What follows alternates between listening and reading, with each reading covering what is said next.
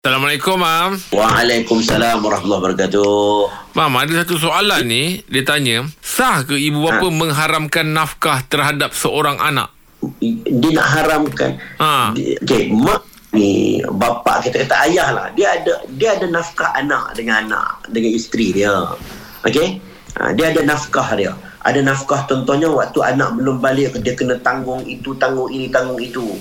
Ha, tak boleh seseorang dia bagi seseorang bagi sesuatu tiba-tiba diharamkan. Mm-mm. Ini bahasa orang Melayu kita. Ni kadang-kadang aku haramkan susu ibu aku, susu aku kepada engkau. Kan? Benda dah bagi, kau tak boleh haramkan. Benda dah sedekah, kau tak boleh haramkan. Benda kau dah bagi, tiba-tiba kau nak haramkan. Kalau kau tak nak bagi, awal-awal jangan bagi. Itu bahasa mudah ni. Ha, dia tak boleh bagi satu benda dah bagi uh, rasa geram dengan ini. Ha, haram lah apa yang aku bagi tu. Tak boleh. Mm-mm. jadi mak ayah dia ada tanggungjawab sebagai seorang mak ayah.